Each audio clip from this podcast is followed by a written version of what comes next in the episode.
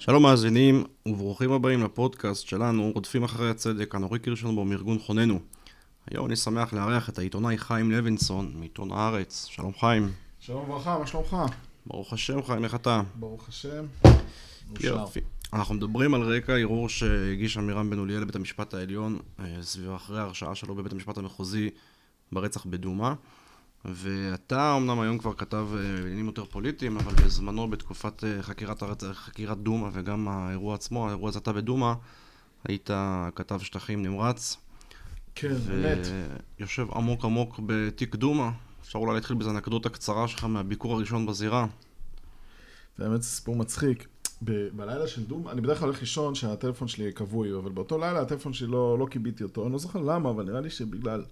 הרי בלילה לפני דומא היה את הסיפור של שירה בנקי שנרצחה, זכרונה לברכה, במצעד הגאווה בירושלים, ואתה יודע, זה היה ערב מאוד אה, סוער ומלא בחדשות, אז אולי בגלל זה.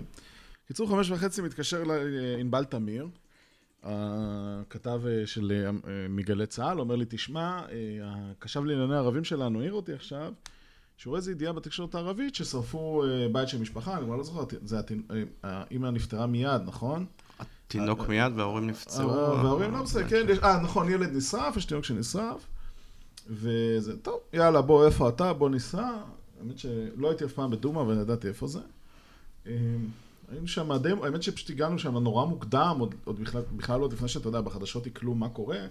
כבר לפני שבע בבוקר אנחנו שם, ומגיע אליי קצין, קצין, איך זה נקרא, הגדודים האלה של פיקוד העורף? חץ. הוא אומר לי, מה אתה עושה פה? אומר לו, סתם, עיתונאי, כאילו, בוא תראה תעודה, כאילו. עכשיו, אתה יודע, הזירה הייתה גם מאוד טעונה, הרבה, אתה יודע, כמובן התקהלות מאוד מאוד גדולה, ותמיד הצבא והמשטרה, שנמצאים במקומות כאלה, זה הכל, אתה יודע, מצד אחד הם אויבים של האנשים, אנשים במקום רואים אותם כאויבים, ומצד שני כמושיעים. אז תמיד אינטראקציה מאוד משונה, הייתי ב... בדרך כלל אתה מגיע לכפרים האלה בהצתות מסגדים, שזה גם אווירה מאוד טעונה. אה, אבל זה כמובן הייתה עבירת תאונה פי עשר. אז הקצין אומר לי, טוב, ואז הוא כאילו אומר לי, הוא כאילו מתחיל, ואז אני קולט שהוא, אני אומר לו, סתם, אני עיתונאי, כאילו, הכל טוב. הוא כאילו מתחיל להיות מאוד אגרסיבי, ו... ו... וכאילו הוא נצמד אליי, ואנשים קולטים שהוא נצמד אליי, אליי ולענבל, הכתב, ה... הכתב של גל"צ. וזה מתחיל, וכאילו אנשים מתחילים לשים לב, ואנשים מתחילים להסתכל, כאילו, והוא, אני אומר לו, תקשיב, זוז ממני, אתה סתם מדליק פה את האנשים, אתה, אתה, אתה לא מבין מה אתה עושה, כאילו, אל, אל, אתה מושך אלינו תשומת לב סתם. ו, והוא כל כך היה באיזו התלהבות, והוא החליט שהוא גורר אותי מהמקום. ואתה יודע, וכאילו, ואז כל השב"ב בכפר חושב שזהו, תפסו את, ה, תפסו את המחבל, אחרי זה הופיעו תמונות שלי ב, בכל מיני אתרים. ואתה יודע, מתחילים לזרוק עלינו אבנים, ואני כל הזמן אומר לו, תקשיב, אתה לא מבין מה אתה עושה, אתה, אתה מפגר, תפסיק. אתה, אתה פשוט, כאילו, לא ככה מתנהגים.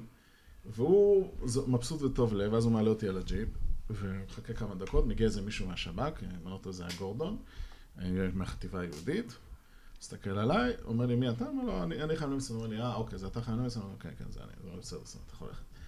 ו... אבל כבר הייתי כאילו שרוף בכפר, כאילו, אני, אגב לא חזרתי לדומא, כי אני, אתה אחרי זה התחיל שם פסטיבל שלם, וביקורים, ו... לא חזרתי לשם, כי מאוד פחדתי שאיזה מישהו יזהה אותי, כאילו בפייסבוק של הכפר שמו תמונות שלי, כאילו זה אני, אני המחבל. האם למעשה יכול להיות אז... שאני יושב פה עכשיו עם מי שביצע את ההצתה בדומה כן, בעצם? כן, בדיוק. אז אתה יודע, זה קצת עצבן אותי האמת שבזמן אמת, כי זה כאילו מנע ממני, אתה יודע, רציתי לראות את הבית, את כל התיאורים, את כל ה... את הכתובות, לא, הכל, לא יכלתי לחזור לשם. אה, אבל זה מה שהיה באותו, באותו בוקר. עכשיו, שמונה כבר לדעתי הייתי בחזרה בתל אביב. וואלה. טוב, סיפור נחמד, נתחיל איתו. אמ, אתה בתקופה, בתקופת הסיקור שלך בעצם סביב ה... באמת הסיקור התקשורתי האדיר שהיה לפרשה הזאת, גם סביב האירוע וגם סביב החקירה והגשת כתבי האישום וניהול המשפט והכל, די בלטת בקו הביקורתי שלך אה, כנגד השב"כ סביב הפעלת העינויים והצורה שבה הדברים נעשו. וצריך לציין רק שהיום אנחנו אולי קצת נמצאים באווירה קצת אחרת ביחס לתיק דומא מבחינת הביקורת שכולם ככה שותפים לה, או רבים שותפים לה נגד השב"כ, אבל אז באמת זה היה די חריג בנוף, אפילו רבנים בציונות הדתית וכולי, הביעו תמיכה בשב"כ, ודי בלטת בחריגות. אני חייב להגיד, תראה, האירוע של דומא היה שנה אחרי מבצע אה, צוק איתן, שהיה בקיץ 2014, פרשת החטיפה ופרשת צוק איתן. ואני התחלתי להתעסק בנושא הזה של עינויים, בעינויים של הפלסטינים. זאת אומרת, אה, בקיץ 2014 מתחילה החטיפה, מחפשים את, ה... אה, מחפשים את הנערים, יותר נכון את הגופות של הנערים, כי אני חושב שדי מהר הבינו שהם לא בחיים. ו... ואחרי זה גם, אנשים זוכרים, אז במקביל לפרשת החטיפה התגלגלה איזושהי אה, פרשה, חקירה מאוד גדולה של השירות על הפיכה ברשות הפלסטינית, כאילו חמאס מממן איזה תשתיות. שרוצים לעשות איזושהי הפיכה אה, של הרשות הפלסטינית. אגב, זה גם הטעה את השירות לגבי, אה, אחת הטעויות של השב"כ, הסיבה שלקח להם כל כך הרבה זמן למצוא את החוטפים, לקח להם 18 יום למצוא את, אה, את, ה, את החוטף, כי הם חשבו שזה חלק מאיזו קונספירציה חובקת עולמות שמטרתה היא להפיל את אבו מאזן, בסופו של דבר זו הייתה בעיקר יוזמה מקומית של כמה פילים. בכל מקרה, אני רואה בתיקים האלה שהעינויים חוזרים ובגדול, כאילו, אם אני, אם אני זוכר נכון, היה לפחות 18 תיקים שאני ראיתי בבית המשפט הצבאי בעופר. גם מאותה פרשת אה, אה, הפיכה וגם מהחטיפה, וכאילו כבר כתבתי על זה אז, זאת אומרת שהעינויים חוזרים בגדול, אני עמדתי, אנחנו, ב... לא רק שלי, אבל גם, גם בעיתון, אנחנו אה, נגד עינויים באופן גורף. אתה יודע, אולי מקרה קיצון של הקיצון של הקיצון, אבל בטח לא דברים שהיו בחטיפה, בטח לא דברים שהיו בהפיכה כביכול, ודברים שאחרי זה היו בדומא, פתאום אני מרגיש שיש איזשהו יד קלה על ההדק, אני ראיתי את זה לפני. אה, וש... אתה יודע, תמיד, אני זוכר שישבתי עם זוהר דביר, אה, לא זוהר דביר, איך קוראים לו? זוהר קריב, זה שהיה בחטיבה היהודית. דביר קריב, כן. אה, דביר קריב, כן, דביר קריב. שאחרי זה הוציא איזה ספר, והיה איזה תקופה שאתם זוכרים שהוא התראיין בבדק לתקשורת, אני זוכר שישבתי איתו איזה בבית קפה בתל אביב. מוצא את עצמו סביב המיקרופון הרבה פעמים. כן, כן, הוא אוהב את זה, הוא נהנה מזה. בעלה של חברת הכנסת יפעת קריב, שהייתה אז ביש עתיד. עבודה. כן, ויפעת סולל קריב. ואני זוכר שישבתי איתו בבית קפה, וסתם ככה דיברנו אה, על למה בחקירות של ה... כאילו, איך הם לא מצליחים לגרום לנחקרים לדבר, אז אמר לי, תשמע, הפלסטינים, אתה לא צריך להרביץ להם. מספיק שהם יודעים שאם תרצה תוכל להרביץ להם בשביל לגרום להם לדבר. והיהודי יודע שלא תיגע בו. אז קשה, צריך להחזיק מעמד, אבל בסוף הוא יודע שלא תיגע בו. ואני זוכר שהמשפט הזה נחת אצלי. ו... התחילה פרשת דומא והתחיל לחצים מאוד כבדים על השירות. אם אתה זוכר, אם, אם אני לא טועה, האירוע עצמו היה ב-31 ליולי, כן. והמעצר הראשון היה ב-1 לדצמבר, ב-1 לפברואר, אם אני לא טועה. לא, בסוף נובמבר, תחילת דצמבר. אה, נכון, ב-1 לדצמבר זה היה. זאת אומרת, היה איזה שלושה ארבעה חודשים. והשירות היה בלחץ מאוד גדול. הייתה הרבה ביקורת על השירות, כאילו, מה קורה. עם דומא, מה קורה עם דומא, וכאילו היה איזו תחושה באוויר. אני, היה לי איזה כבר איזו תחושה מוקדמת, זאת אומרת שחיברתי בין דברים שאני ראיתי בבית המשפט הצבאי עם הפלסטינים, חיברתי עם הלחץ של השב"כ, היה לי ברור שהפעם יישבר כאן הקו, שכאילו אה, יהודים לא מענים. אה, ואתה יודע, רוב הכתבים, אני לא, לא רוצה להטיל דופי, גם עברו הרבה שנים, אתה יודע, השירות מהלך עליהם קסם, והספינים עובדים עליהם, והם בסופו של דבר ניזונים מהיד ש, שאוכלת אותם. אני נגד איזה, אני נגד איזה אידיאולוגית, עוד פעם, אני רק אומר כאילו במקרים מאוד מאוד קיצוניים, ותכף אני גם אכנס לאיזושהי הבחנה בתוך זה. זאת אומרת, רק נגיד אם אתה יודע בוודאות שיש עכשיו חגורת נפץ בתל אביב ומישהו הולך להפעיל אותה, בוודאות מוחלטת. אז זה דבר אחד, אבל אתה יודע, הם הרחיבו ומתחו את ההגדרות של פצצה מתקתקת בצורה כל כך רחבה, ש... לא יודע, כאילו... למשל, אני ראיתי את זה גם בעוד חקירה שהייתה באותו קיץ, היה איזה... יום אחד מתפרסם בתקופת צוק איתן, אה, שלושה פלסטינים שהתכוונו לראות טיל על, אה, על השיירה של אה, אביגדור ליברמן, שהיה שר החוץ, בזמן שהוא יחזור הביתה לנוקדים, העמידו אותם בבית משפט צבאי בעופר, וגם שם הייתה חקירת צורך. ואתה קורא את החקירה, ואתה אומר לעצמך, כאילו... כאילו, היה להם טיל? לא. ישבו כמה חבר'ה, הגו תוכנית להרוג את ליברמן, המקסימום שהם עשו זה היה לצאת ולתצפת כאילו על הציר, אפילו לא ידעו איך הרכב שלו נראה. אז כאילו, עכשיו, אני זוכר שבזמנו אמרתי לאחד מאנשי השב"כ, תגידו, כאילו, על מה, על מה היינו, היה עינויים שם? כאילו, מה, מה הדרמה הגדולה? ערבים שיושבים ומעלים תוכניות יש כל הזמן. אז הוא אומר לי, כוונה לרצוח אה, אישיות מאובטחת. אמרתי, בסדר, אוקיי, אני מבין שהייתה איזה, אני לא אומר שחקירה לא לגיטימית או שכתב אישום, כאילו, אבל... מה הסכנת חיים המיידית שראיתם באירוע הזה? לא, אני לא יכול להגיד לך, היו אינדיקציות בחומר. היה לי איזו תחושה שזה, אתה יודע, שזה נהיה... אז ועכשיו, אני חושב שגם צריך לעשות הבחנה, אני חושב שההבחנה הכי חשובה, ואולי בית משפט יעשה אותה, אולי אני מקדים את המאוחר, בין אה, עינויים לצורך מניעה, סיכול, שזה המטרה של הש, השירות, ובין העמדה לדין. זאת אומרת, לצורך העניין, אתה יודע על אותה, על, אתה, נתרגם את זה במושגים של טרור יהודי, סבבה? אתה יודע ששניים הולכים לצאת ולשרוף משפחה, ואתה אומר, כדי למנוע את זה, אני צריך לטלטל את האדם הספציפי. אוקיי, ובזכות זה הצלחת, והצלת את החיים של אותה משפחה רגע לפני שזרקו להם את הבקבוק תבערה הביתה. לבוא ולהשתמש בזה בשביל להעמיד לדין, אני חושב שזה דבר מאוד מאוד בעייתי. וזה גם מדרון מאוד חלקלק, וראינו בדומא בעצם את המדרון החלקלק, כי כאילו, כמה שישבתי עם אנשי השב"כ, שניסו לשכנע אותי, שהסיבה שהם הפעילו את האמצעים המיוחדים זה לא היה כדי להביא לפענוח במובן של העמדה לדין, כי זה אסור להם. הרי זה רק צופה פני עתיד, זה לא דברים שהיו בעבר. לא השתכנעתי. השתכנעתי שהמטרה שלהם הייתה לפצח את התיק הזה. אתה נוגע בדיוק בנקודה, כי השב"כ באמת יש לו איזו יכולת מאוד גדולה תמיד לצייר הכל בצורה סיכולית, והוא בכלל לא קשור לנושא העמדה לדין, זה אחרי זה הפרקליטות, והוא בכלל אה, רק צופה פני עתיד. תראה, יש עליהם, היה, להם, היה על השירות לחץ מאוד מאוד גדול להביא את האנשים שעשו את דומה, לחץ כמובן סופר לגיטימי, זה התפקיד של השב"כ, ולא צריך להביא תוצאה בעניין הזה, השאלה מה האמצעים. אה, אתה יודע, ההיתממות הזאת של כאילו, אה, זה לא אנחנו, זה הפרקליטות, או תנאי הכלייה, זה לא אנחנו, זה השב"ס, זה סתם, זה, זה, זה בדיחה, זה באמת, זה פשוט מגוחך. ולשב"כ יש כוח עצום, גם על, גם על בתי המשפט. וגם על התקשורת. עדיין לא ראיתי שופט שבא, שבאים אליו משירות הביטחון הכללי, לפחות לא בדיון ראשון עם ערימה כזאת של חומר מודיעיני סודי, ואתה יודע, לפעמים אתה רואה את זה בדיעבד, אתה אומר לעצמך, אוקיי, כאילו, מה היה פה? אף אחד לא זורק אותם במדרגות, אז אומרים לך, תשמע, מה אתה רוצה ממני? אני אמרתי, אני ביקשתי מבית משפט. בית משפט אישר, תבוא בטענה לשופט. אה, יש להם כוח מאוד גדול, הלחץ עליהם היה מאוד מאוד גדול. אני חושב שבמקרה במקרה, במקרה הזה, כאילו, מה היה הטיעון שלהם שהם ניסו להסביר לי בזמנו? אותה חבורה, אותה תשתית המרד כביכול, אה, שהתחילה להיחשף עוד קודם לפרשת דומה, אבל אותה תשתית המרד, אם לא היינו עוצרים אותם, הם, הם הוכחו שהם כל כך אלימים, שהם היו עושים אירוע כזה נוסף. זו ההגדרה הכי מרחיבה שאני שמעתי אי פעם של פצצה מתקתקת, פצצה מתקתקת, כן. של כאילו, שאין אמצעי, אין כוונה, אין תוכנית קונקרטית, אלא מין איזו אמירה, חשש אמורפי שאדם שרצח, ירצח עוד פעם. ואם אתה לא תעצור את האדם, שרצח, כל אדם שרצח, הוא בגדר פצצה מתקתקת. זה, זה הגדרה שהיא בעיניי מאוד מאוד אה, ביזארית, אבל... אה, כשאתה אומר אה, שב"כ הסבירו לי והסבירו לי, זה מה שהשב"כ משקיע בעיתונאים או שזה רק איתך? אני לא יודע מה בעיתונאים אחרים, אבל אתה יודע, כאילו, לשב"כ יש משרד דוברות שעובדים בו מספר, מספר אנשים, גם בתקופת דומא היה רק, לא רק שיחות עם הדוברות, אני כבר לא, לא אתה יודע, לא יכול להיכנס לשיחות אוף דה רקורד. כן. אבל אתה יודע, השירות אה, השקיע בזה משאבים. אגב, גם צריך לומר, גם הפרקליטות, זאת אומרת, כאילו, גם, גם, גם אה, היועץ המשפטי לממשלה, גם רז נזרי. אגב, אם כבר נגענו בנקודה הזאת, אתה רואה את התיק הזה בצורה קצת חריגה, כאילו בגלל הלחץ הציבורי הנגדי שהיה, שכאילו ההפגנות, העינויים וזה, או שאתה רגיל...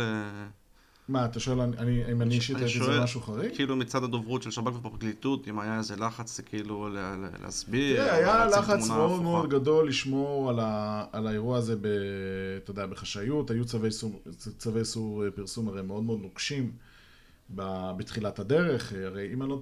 הרי אנחנו נודע לנו על האירוע, כאילו אנחנו מדברים על הכתבים, שאמירם נעצר באור יום באזור שם שמואל הנביא, אם אני לא טועה. כן. של מירם בן אוליאל. האמת שאני לא שמע, אני לא הכרתי את השם הזה, מירם בן אוליאל קודם, לא את... אה, אסור לומר את השם של הקטין, נכון? כן. את השם של הקטין אני הכרתי. א'. כן, את, את א' אני הכרתי, אני לא חושב שהכרתי אותו אישית, אבל את השם ודאי הכרתי, הוא גם הרי נעצר קודם באיזה, על איזה, אני לא זוכר כבר על מה, אבל הוא גם הוציא איזה סרטון אה, מאוד מתריס אה, כלפי אנשי השירות, ואני מניח שגם, בוא נגיד, הייתה שם איזה מוטיבציית יתר, לדעתי, ככה סתם כערכה אישית, כנקמה על אותו סרטון. ו... אבל את אשתו של עמירם אני הכרתי, כאילו הכרתי היטב, זאת אומרת את אוריאן נזרי, שהיום הפכה להיות אוריאן בן אוליאל, אה, אותה הכרתי ממש טוב, אה, מהגבעות. ואתה יודע, כאילו, האמת שלקח זמן לחבר את התמונה ואת התצרף, וממש כאילו נלחמו בתקשורת לא לפרסם, לא לפרסם, לא לפרסם, לא לפרסם. היה קשה מאוד להבין מה קורה בחקירה, אחרי זה, ואז היה את אירוע מסיבת העיתונאים של בן גביר ביום, שאם אני לא טועה, הייתה ביום חמישי. אחרי כן. צהריים בגבעת שאול בירושלים, ששם הוא זעק בשם, אה, אה, בשם, בשם הלקוח שלו. לא, בעצם זה היה רק אחרי לדעתי. כי בעצם הוא לא פגש אותו עד אז. נכון, זה היה... אז זה היה רק אחרי, נכון, הוא לא היה יכול להיות אחרי. כאילו, אבל, אתה יודע, שהתקרב ב-21 יום, הייתה תחושה שהולך לקרות איזה משהו דרמטי. אני כאילו הייתי בתחושה שהולך להיות משהו מאוד... מאוד מאוד חריג, זאת אומרת שיגמר 21 יום של המניעת מפגש, שזה המקסימום שהחוק מתיר. גם היה במסגרת תיק דומא הרי הליך מאוד חריג של הארכת מעצר, שבלי להביא, כן. להביא את האדם. שאם אני לא טועה, זה רק שופט בית משפט עליון יכול לעשות את זה, אני לא זוכר מי השופט שישב בתיק. דומני זה היה בשביל לאפשר את המשך נכון, להמשיך את תרגיל עכו, נכון, נכון, להמשיך את תרגיל עכו כדי לא להביא אותו לבית משפט. כמובן, בזמן אמת לא ידענו מזה, אבל כאילו ידעתי בזמן אמת שיש הליך כזה בעליון. וגם, אבל הצווי איסור פרסום היו מאוד מאוד נוקשים, אז היה אפשר לרמור, אתה יודע, והצנזורה מאוד קשה. יש שופט שישב בהארכת מעצר הזאת של ה... של עכו, לא זוכר מי היה שופט בית משפט, יצחק עמית. אז אני חושב שהציבור, עד שהציבור יבין מה קורה, הפרשה כבר נגמרה. זאת אומרת, כבר אמירה מודה, כבר שנגמרה... עד, ש, עד, שהיה, עד שאנשים הבינו מה קורה, כבר כל הסיפור הזה נגמר. כן. תגיד, אנחנו מדברים היום על העניינים... אני חושב שגם אנשים פשוט לא הבינו מה, אנשים באמת לא הבינו מה קורה. אנשים לא הבינו מה קורה. אתה יודע, גם, גם היה הרבה דברים, אתה, אתה זוכר שהיה איזה ספיח לפרשה של ההוא עם האוטו כן. מכוכב השחר זה היה? כן. כוכב השחר. איך קראו לו? שהוא היה איזה נכד של איזה רב. אה, נכון, פורקוביץ' זה המדריך, וגנירם הנכד של איזה רב. ואתה יודע, לקח הרבה זמן, כאילו, ועוד איזה אחד שם שנעצר, קלינקובסקי. קלימקוביץ'. קלימקוביץ', כן, זה עם הקעקוע שם של ככה ליד, אז אם אני לא טועה, שמונה עצורים. כן. ואפילו אני, שאני הייתי מאוד מחובר, היה מאוד קשה להבין את התמונה, זאת אומרת, מי בליבה של האירוע, מי זה נספחים, מי המסייע, כאילו, הקדישו איזה מאמץ עליון להוכיח ש, שאמירם ואלף הגיעו עם האוטו של פורקוביץ' אה, לבצע את האירוע, ואז הם בסוף אגב שינו בכלל את כל הגרסה, הרי שכאילו בכלל הם לא הגיעו באוטו, ברגל, כן. שהם הגיעו, שהם הגיעו רגלית, אני אגב, לדעתי זה גם גרסה שלא עומדת, אבל אה, גם די ברור שהיו שם שניים בכל מקרה, זה כאילו לא... כן. אה, הטענה שיש אחד היא די מגוחכת, הרי בזמן אמת כל הזמן אמרו שיש, המשטרה כל הזמן אמרה שמחפשים שניים, שלא מחפשים אחד. אה, אז לקח זמן, פשוט לקח זמן להבין מה קורה, ושעד שהבינו מה קורה זה כבר לא היה רלוונטי. כן. תראה, אנחנו מדברים היום על העינויים באמת אה, כאיזהו סוג של עובדה מוגמרת, כבר שכולם ברור לה. במשך המון זמן לשב"כ לקח זמן להודות שבעצם קרה באמת משהו חריג בחקירה הזאת. תראה, מה זה עינויים? עינויים שנפסלו ב-99 כבר לא נמצאים בשימוש. ואחרי 99, אותו בג"ץ מפורסם, 4966 של אהרן ברק, שנפסלו עבד נגד עינויים, אז אתה יודע, השב"כ כאילו כבר, הם, לא, הם שונאים גם את הביטוי עינויים, אתה יודע, הם לא משתמשים בו. הם משתמשים בביטוי הגנת, ה, הגנת הצורך, גם שינו את כל מנגנון האישורים של הדבר הזה, ופיתחו שיטות אחרות. ואתה יודע, הם מנסים מאוד לגמד את האפקט הפיזי של, ה... של האירוע הזה. אה, תראה, זה לא עינויים של האינקוויזיציה, כן? כן. אה, אבל יש שם, אתה יודע, כאילו, המטרה היא בסופו של דבר לשבור את הנחקרים, ואנחנו רואים גם שזה עובד, כאילו, בסוף ההוכחה... תרשה לי רגע לעצור אותך, חיים, נראה פה איזה... שר הביטחון לשעבר, בוגי יעלון אצל רינה מצליח באותם ימים ממש. יש שינויים? בשום פנים ואופן לא. יש מה שנקרא... שום מינויים? יש מה שנקרא... קיבלו היתרים מיוחדים, השב"כ הודה.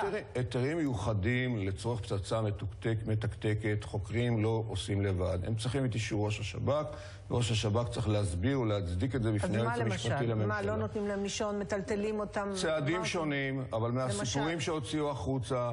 הם פשוט לא היה ולא נברא, לא תולים אנשים הפוך ולא מותחים אותם על מיטת סדום ולא פוגעים בהם באיברים אינטימיים. נכון, מונעים שינה, יש לחץ פסיכולוגי. אה, בסופו של דבר מדובר בפצצה מתקתקת. אם את האנשים האלה, שלנו אני אומר מההתחלה, ברור לנו שהם אלה שמבצעים, רק אנחנו צריכים בסוף להביא ראיות לבית משפט. יש דרך, יש דרך אה, לעשות את זה. אה, כמובן, גם היא צריכה לעמוד uh, למבחן, כי אם זו הודעה תחת לחץ שאדם חוזר בו, אז היא לא עומדת במבחן משפטי. לכן יש פה כלים שמותר לשב"כ להשתמש בהם כדי להביא לזה שהאדם, uh, שייתן הראיות בפני בית משפט. טוב, זה בדיוק, זה באמת, זה, זה המשחק הטרמינולוגיה זה הקלאסי. באמת אה, קטע שאפשר לראות אותו כן. בלופים, כי כל מילה שם... אז נכון, אז זה כאילו, אז הם לא קוראים לזה עינויים, הרי מה זה עינויים? זה לא איזה הגדרה, אתה יודע, פיזית, כן? פיזיקלית, אז הם קוראים לזה משהו אחר. והוא מכחיש כל מיני, אגב, באמת היה תיאורים, ש... אה, לא זוכר כבר מי אמר אותם, אם זה היה בן גביר אה, או, או שזה בא ממקומות אחרים, שהם, כן, אני לא, אני לא חושב שהם סבירים. זאת אומרת, אני, לתחושתי הם לא היו.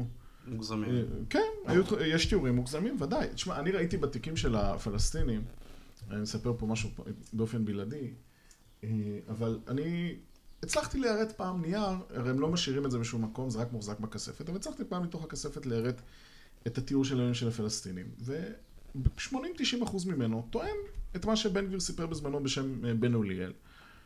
ותוספת שאני לא הכרתי, והיא הייתה לתחושתי באמת מוגזמת, ובאמת הם נאחזו בזה כל הזמן, הנה, ה- ה- את מיטת סדום, התלייה ההפוכה, כדי להגיד, הנה, הם שקרנים ומגזימים. אה, עכשיו, התקשר אליי, אני אספר לך בלעדי, זה שר בקבינט, אה, אחרי שהתחילה המחאה הציבורית. אומר לי, תשמע... אנחנו מדברים על ימי דומא, כן? כן, כן. אחרי המחאה הציבורית של ימי דומה ודאי. הוא אומר לי, תגיד לי, מה, מה, יש שינויים? אתה שואל אותי? אתה בקבינט, איפה אני יודע? אז, אז, אז הוא אומר לי, עזוב, הם לא, בוא תגיד לי מה אתה יודע. אמרתי לו, תשמע, אני לא יודע מה בתיק הזה. אני כן יודע מה יש אצל פלסטינים, והנה הנייר, במקרה הוא מונח פה אצלי על שולחני, הוצאתי אותו מהמחבור. אני יכול להקריא לך מה הם מתארים שם. אז הוא מקשיב, מקשיב, מקשיב, מקשיב, מקשיב, אומר לי, אוקיי, בסדר, תודה, ביי. מה הוא עשה עם האינפורמציה הזאת? אני לא, אבל אני חושב שכאילו, עוד פעם, צריך לעשות את ה... השב"כ משחק מאוד יפה בחלוקה שבין הסיכול לבין העמדה לדין. כן. כאילו, גם אם יש הצדקה לסיכול, לדעתי זה גם לא המקרה של הצדקה לסיכול, אבל נניח, העמדה לדין זה אירוע אה, אחר לגמרי, אה, מאוד מאוד בעייתי, ואתה רואה שכולם מנסים, לרב... אתה עוקב אחרי המשפט, כולם מנסים הרי לדחוק את תוך ה... הם מנסים ליצור איזה מסך, זאת אומרת שכאילו עד, עד אה, יום אה, שבת הוא ידע בגלל העינויים, על זה אנחנו לא מדברים. מיום שבת זה כבר היה מרצונו הטוב והחופשי.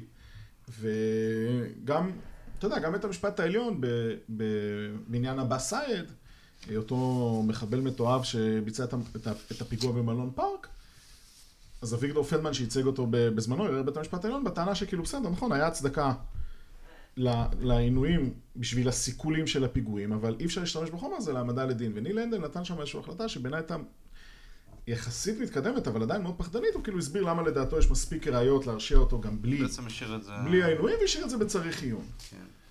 כדי לא, כדי לא להכריע בשאלה, שזה קצת פחדני, יש לך תיק, תכריע, יש לך שאלה משפטית. אומנם קשה, אומנם מורכבת, אבל צריכה הכרעה, הוא מצא דרך לא להכריע בה. וגם פה אתה רואה שבבית משפט, אה, אה, בבית המשפט המחוזי בעניין דומא, גם, עוד פעם, הם כאילו פשוט מנסים לנתק את, את, ה, את השחזור מהעינויים, כדי לא, לא להיכנס לשאלה אם זאתי הראייה היחידה, האם היא קבילה או, או לא קבילה. אני לדעתי זה כאילו בכלל אי אפשר להשתמש בזה להעמדה על דין. תחשוב שנגיד לצורך העניין היה, היה הוראה שהייתה אומרת השירות, תשמעו, אתם כדי לסכל את האור תעשו מה שאתם רוצים, אבל אי אפשר, בכל תיק שת, שתשתמשו בו באמצעים, לא ייגמר בבית משפט. אנשים ילכו הביתה, אתם תסכלו, אבל אנשים ילכו הביתה. האם אתה חושב שהם גם היו כל כך ממהרים להשתמש באמצעים? אני לא בטוח. כן. אני לא בטוח. וזה יהיה אז המבחן, האם באמת השימוש הוא כדי לסכל חיי, להציל חיי אדם מיידי בכל מחיר, או שזה אה, לחץ ציבורי. כן, זה כמעט תפלק פה לבוגי יעלון בריאיון ששמענו עכשיו, שהוא ככה נע, נע באי נוחות על הכיסא, שמצד אחד מסביר שהיו ידוע, ידוע, ידועה זהות המבצעים ושיטתו, ומצד שני. מסביר שהפעלת העינויים הייתה כדי להעמיד לדין, פחות או יותר כמעט אומר את זה. זהות המבצעים. זה... כן. אגב, זה מוטו שהם הלכו איתו הרבה זמן, כל ה... בין הביצוע של ההצתה לבין לא המעצרים. זה, זה לא נכון. אני... יצאו עם איזה כותרת כזאת. הם לא ידעו על אמירם בכלל. אמירם הם הגיעו אליו רק בגלל החברות שלו עם אה, א'. זאת אומרת, א' היה מבחינתם החשוד המרכזי. אה, ועליו הם ישבו. בארבעת החודשים שבין המעשה לבין המעצרים, א' היה החשוד המרכזי מבחינת, מבחינת השירות, הוא היה במעקב, הוא היה בניטור, הכניסו אותו הרי לאיזה מעצר בית מנהלי כדי לעקוב אחריו. ו... כי, אגב, זה, כי, אם, אם אני זוכר נכון, הגרפיטי זה בכתב, כאילו לטענ... לחשד המשטרה, הגרפיטי שהיה לבית, משהו עם המלך, מה זה היה שם? יחי המלך המשיח. כן, זה בכתב היד שלו. והם הכירו אותו מאירועים אחרים שהוא היה מעורב, והוא היה. והמודיעין הראה, ש... ש... המודיעין אמר שאמירם כל הזמן מסתובב עם א', והמעבר של אמירם בבת אחת, מיום אחד, מלעזוב את האוטובוס שם בעדי עד, איפה היה גר שם? באחד הגבוהות שם בעדי עד. פתאום הופך להיות חרדי ועובר לירושלים, כאילו מנתק קשר עם כל הגבוהות, נהיה חרדי כבד, כאילו בן לילה. מאוד החשיד אותו. אמירם כמעט לא, לא היה על הרדאר, זאת אומרת, לא, אפילו כמעט מודיעין, אני, אני כל הזמן אני שואל את עצמי, מה הם יראו בהארכת המעצר הראשונה, בזמנו אני שואל את עצמי. כי אני יודע שכמעט לא היה שום דבר נגד אמירם, חוץ מהחברות הזאת, לא כלום, כלום, כלום, כלום. על, על, על א' היה איזה אינדיקציות מאוד מסוימות, אני לא רוצה להיכנס לזה, אבל... אתה יודע כאילו, נגיד, מה הם יראו, מה הם כתבו בנייר, תהרוג אותי, אני לא מצליח להבין. מה הם כתבו? כמו שאתה אומר, שמגיע שב"כ עם קלסרים. כן, אבל אתה יודע, אחת מעצר ראשונית, כאילו, אני לא שמעתי כאילו מקרה שהם לא... הם לא מקבלים. שהם לא מקבלים. כן. דיברת קצת על הפרוצדורה של אישור העינויים. אגב, סתם הסיפור שאתה מספר הוא מעניין מאוד, כי אם אתה בעצם עורך איזושהי השוואה בין העינויים שאתה נתקלת בהם אצל פלסטינאים לבין העינויים שהופעלו בתיק פה, זה בצורה מסוימת מראה בעצם שזה לא, כמו שמנסים לצייר את זה, כאיזה צורך, או איזה סוג של לא, משהו סוג... אינסטינקטיבי שהחוקר מבצע, זה, זה שיטות uh, כתובות. קודם כל יש שיטות כתובות שאני בטוח שהם עברו אישורים של היועץ המשפטי לממשלה, ואישורים רפואיים וכולי וכולי. זאת אומרת, אין, אין, אין איזה, לדעתי, זה, אתה יודע, איזה מחלוקת. עכשיו, לגבי מידת ההפעלה, כאילו, מה היה השינוי הגדול שהכניס בג"ץ ב-99? כאילו, העינויים נאסרו. אבל אז רובינשטיין פרסם איזה מאמר, שהוא בעצם אומר לחוקרים, תשמעו, אתם תעשו מה שאתם מבינים. אני, אליקים רובינשטיין, בתקופתו כיועמ"ש, אני כיועמ"ש לא אעמיד אתכם לדין, אני יש לי את הסמכות, אה, סמכות הצורך בעצם מחוק הדין הפלילי, זאת אומרת, אם עשית איזה מעשה, אה, תמיד מביאים את הדוגמה של אה, נהג האמבולנס שנוסע באור אדום. אז כדי להציל חיים, אז לא, לא תעמיד אותו לדין, אבל מה קורה עם אותו נהג אמבולנס שנסע באור אדום, בדיוק דרס איזה זקנה והרג אותה. אז יש לו הגנת הצורך, אין לו הגנת הצורך. אה, אבל כאילו, אתם תעשו מה שאתם רוצים, ואני לא אעמיד אתכם לדין. אז באיזשהו מקום נוצר מצב איזה מעוות, כי הסמכות להחלטה עברה מדרגים מאוד בכירים, כי כאילו אסור להם לאשר מראש, לתוך השירות עצמו. עם, עם איזושהי הגנה די מוחלטת לחוקרים, ואכן כל התלונות שהוגשו באירוע הזה. מה קרה איתם? קיבלו הגנה מהיועמ"ש, תלונות שהוגשו באירועים אחרים. קיבלו הגנה מהיועמ"ש. זאת אומרת, גם בית המשפט העליון אגב הכיר בעצם במנגנון הזה שהחוקרים יכולים לעשות מה שהם רוצים. כן. אה, זה משהו לגמרי אה, שנוגד לחוק, אפשר לראות פה, נראה פה איזה קטע. מה זה נוגד לחוק? אתה יודע, זו הפרשנות שניתנה כדי לתת לשב"כ את הכלי. אתה יודע, המדינה מאוד מפחדת להסדיר את הנושא הזה. אה, תמיד אמרו שאחת הסיבות שלא חוקקו בזמנו את חוק השב"כ, זה כי לא רצו להיכנס לכל הנושא הזה של העינויים, ואז בעצם ברגע שבג"ץ פסל את זה, אז נפתרה כביכול הבעיה וחוקק חוק השב"כ ב-2002. אה, ואתה יודע, מה כתוב בתוך, ה... מה הנהלים הפנימיים של השירות בנושא, אה, אף אחד לא יודע, אני יודע שבמקרה הספציפי הזה, אה, יורם כהן, שאז ראש השירות, אישר את זה, לבקשת סטיב, ראש אגף, חק... ראש אגף חקירות. אני מבין שהייתה איזושהי שיחה ערב שבת שבה הוא מעדכן את ויינשטיין, הוא מודיע, הוא לא מבקש ממנו אישור, זה הכל, אתה יודע, הכל ניואנסים משפטיים כאלה מאוד מתוחכמים. אז בואו בוא לא- נהנה קצת מהניואנסים האלה, נראה את אה, רז נזרי קצת ברעיון לעובדה, בדיוק על האירוע שאתה מדבר עליו, הקדמת אותי ברגע. יום שישי בצהריים, זה טבעי לעשות פגישה כזאת במטה השב"כ? אה, לא, זה לא טבעי, אבל במסגרת העבודה שלנו הרבה פעמים אנחנו עושים דברים לא טבעיים. רז נזרי נוכח בפגישה הזו, שאליה הוא מגיע יחד עם היועץ המשפטי לממשלה יהודה ויינשטיין ופרקליט המדינה שי ניצן. מולם יושבים ראש השב"כ, ראשי אגפים בארגון והאחראים לחקירה. למה בכלל הם הזמינו אתכם? אני, שאלה צריך לשאול אותם, אני מניח שזה בכל זאת הייתה סיטואציה חריגה. למיטב זיכרוני, אני אומר את זה בזהירות, לא הייתה סיטואציה של נקיטה בחקירת צורך כלפי אזרח יהודי עד אותה עת. במילים פחות מכובסות, זו הפעם הראשונה שבה השב"כ מבקש לחקור בעינויים עציר יהודי, ולעשות זאת בגיבוי היועץ המשפטי לממשלה. במשך כמה שעות ישבנו שם והציגו בפנינו את, ה... את ההתלבטויות. הייתם בעד? היינו מה? בעד? זה לא היה בעד או נגד, זה לא, זה לא הצבעה. לא מבקשים את אישורכם? לא, זה לא עניין של אישור. היועץ המשפטי לממשלה לא מאשר חקירות צורך. ההחלטה על צורך היא החלטה של השב"כ. אז מה הם רוצים לא? מכם? רק שתיתנו להם עצה? שתיתנו להם... חידדנו להם. חידדנו, רבותיי. אה, זה שקרה אירוע חמור ביותר של דומא, זה כשלעצמו לא מצדיק הפעלת אמצעים. אם יש הצדקה, זה רק אם לכם, תמונת המודיעין שלכם מלמדת שיש לכם מידע שאותם נחקרים, אותה תשתית שנמצאת פה, יודעת על אנשים בחוץ שעלולים לחזור על דומא 2, או עלולים לעשות פעולה אחרת דומה שתיטול לחיים של בני אדם. אם משתכנעים שזה המצב, אז בהקשר הזה, ודאי שלא יהיה הבדל, ואסור שיהיה הבדל, בין אם מי שיושב מולי הוא חשוד יהודי, או בין אם מי שמולי הוא חשוד ערבי. יש משהו שקשה להשתכנע בו. הם נמצאים כבר שבועיים בחקירה, ושותקים בחקירה. אם הם פצצה מתקתקת, ההיגיון אומר שאת האמצעים צריך להפעיל ישר מהרגע שעוצרים אותם. למה צריך לחכות שבועיים כדי להחליט שהן פצצות מתקתקות? תראה, פצצה מתקתקת זה מונח כזה שנשמע יפה בשידור טלוויזיה ואולי גם בסרטים שאתה רואה פצצה מתקתקת עם שעון. בחיים עצמם, בהרבה מקרים פצצה מתקתקת זה תובנה שמתגבשת תוך כדי חקירה. אני רוצה רגע להיות ספקן בעניין הזה, אז יש הסבר אחר, שהוא... שעל פניו נשמע שמה? יותר מתיישב עם המציאות. מה? ששבועיים הם שותקים, ששעון החול של החוקרים האלה אוזל, כי הם יודעים שעוד מעט תפגשו עורכי דין והסיפור נגמר, אי אפשר כבר יותר להאריך ימים במעצר.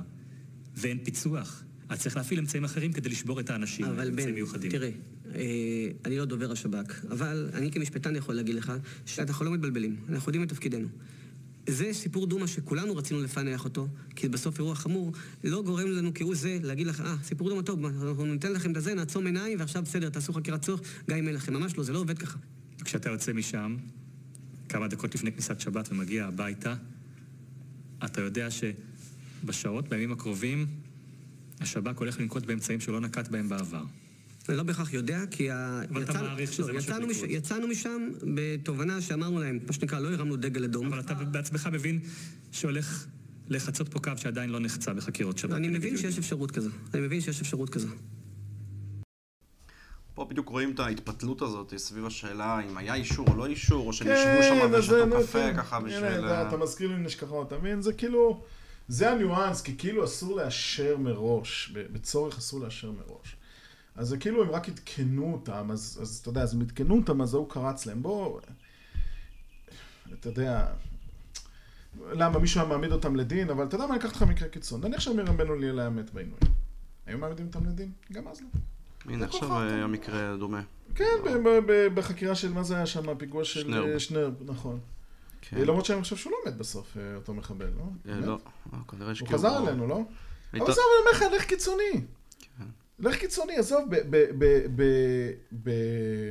בתקופת העינויים הקשה, שבמתקן בעזה, חוקר שירות, פירק במכות, זה היה איזה פלסטיני שמנו אותו לשמו, היה חריזת, פרשת חריזת, ומת. לא קרה עם זה כלום. אז כאילו, אתה יודע, על מי אנחנו עובדים? כאילו, על מי, על מי, על מי אנחנו עובדים? כן. אגב, אחד סימני שאלה המרכזיים פה על כל הנושא הצורך הכביכול הזה, זה העובדה שלקח המון זמן עד שהופעלו העינויים. כלומר, אם באמת יש פה איזה צורך מיידי, שזה ההגדרה הפשוטה של הגנת צורך, לא היה לוקח 17 יום. נכון, זה גם שאלה פילוסופית, נכון, נכון, אני חושב ש... עזוב, זה... ברור שלא, הצורך היה לפתור את התיק הזה, והנימוק הוא שאם אמירם היה חוזר לרחוב, זאת אומרת, החקירה הייתה מסתיימת והיה משתחרר, אז הוא היה רוצח עוד, היה עושה את זה עוד פעם. בעיניי זה פשוט נימוק מגוחך, הם גם יודעים שזה נימוק מגוחך. זה פשוט, זה לא תופס. ואני אומר לך, בכמעט רוב המקרים אצל פלסטינים, אני אומר לך שאני ראיתי, התש... לא ראיתי תשתית כל כך קלושה, כאילו, מבחינת ההצדקה הפילוסופית של, ה... של העניין. זאת אומרת, הרבה פעמים ראיתי, כאילו, בחטיפה, כל מיני אנשים שבאו במגע מאוד מינורי בשלבים מסוימים של מסלול הבריחה של החוטפים, שאתה גם אומר לעצמך, כאילו, מה הסיכוי ש... כאילו, שזה לא, אתה מעניין אותם לא להגיע לחטופים, אלא להגיע לחוטפים, אבל נגיד זה חלק מאיזו תשתית אלימה מאוד מוגדרת. באמת, זה, זה פשוט, זה היה לפענח. הלחץ היה לפענח. ואגב, במובן הזה, השירות אה, הרוויח, אתה יודע. עשה את שלו. סימן וי.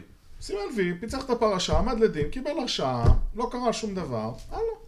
נדבר רגע על המשפט. אגב, גם באיזשהו מקום, למשך שנתיים-שלוש, אה, כל התשתית הזאת כוסחה.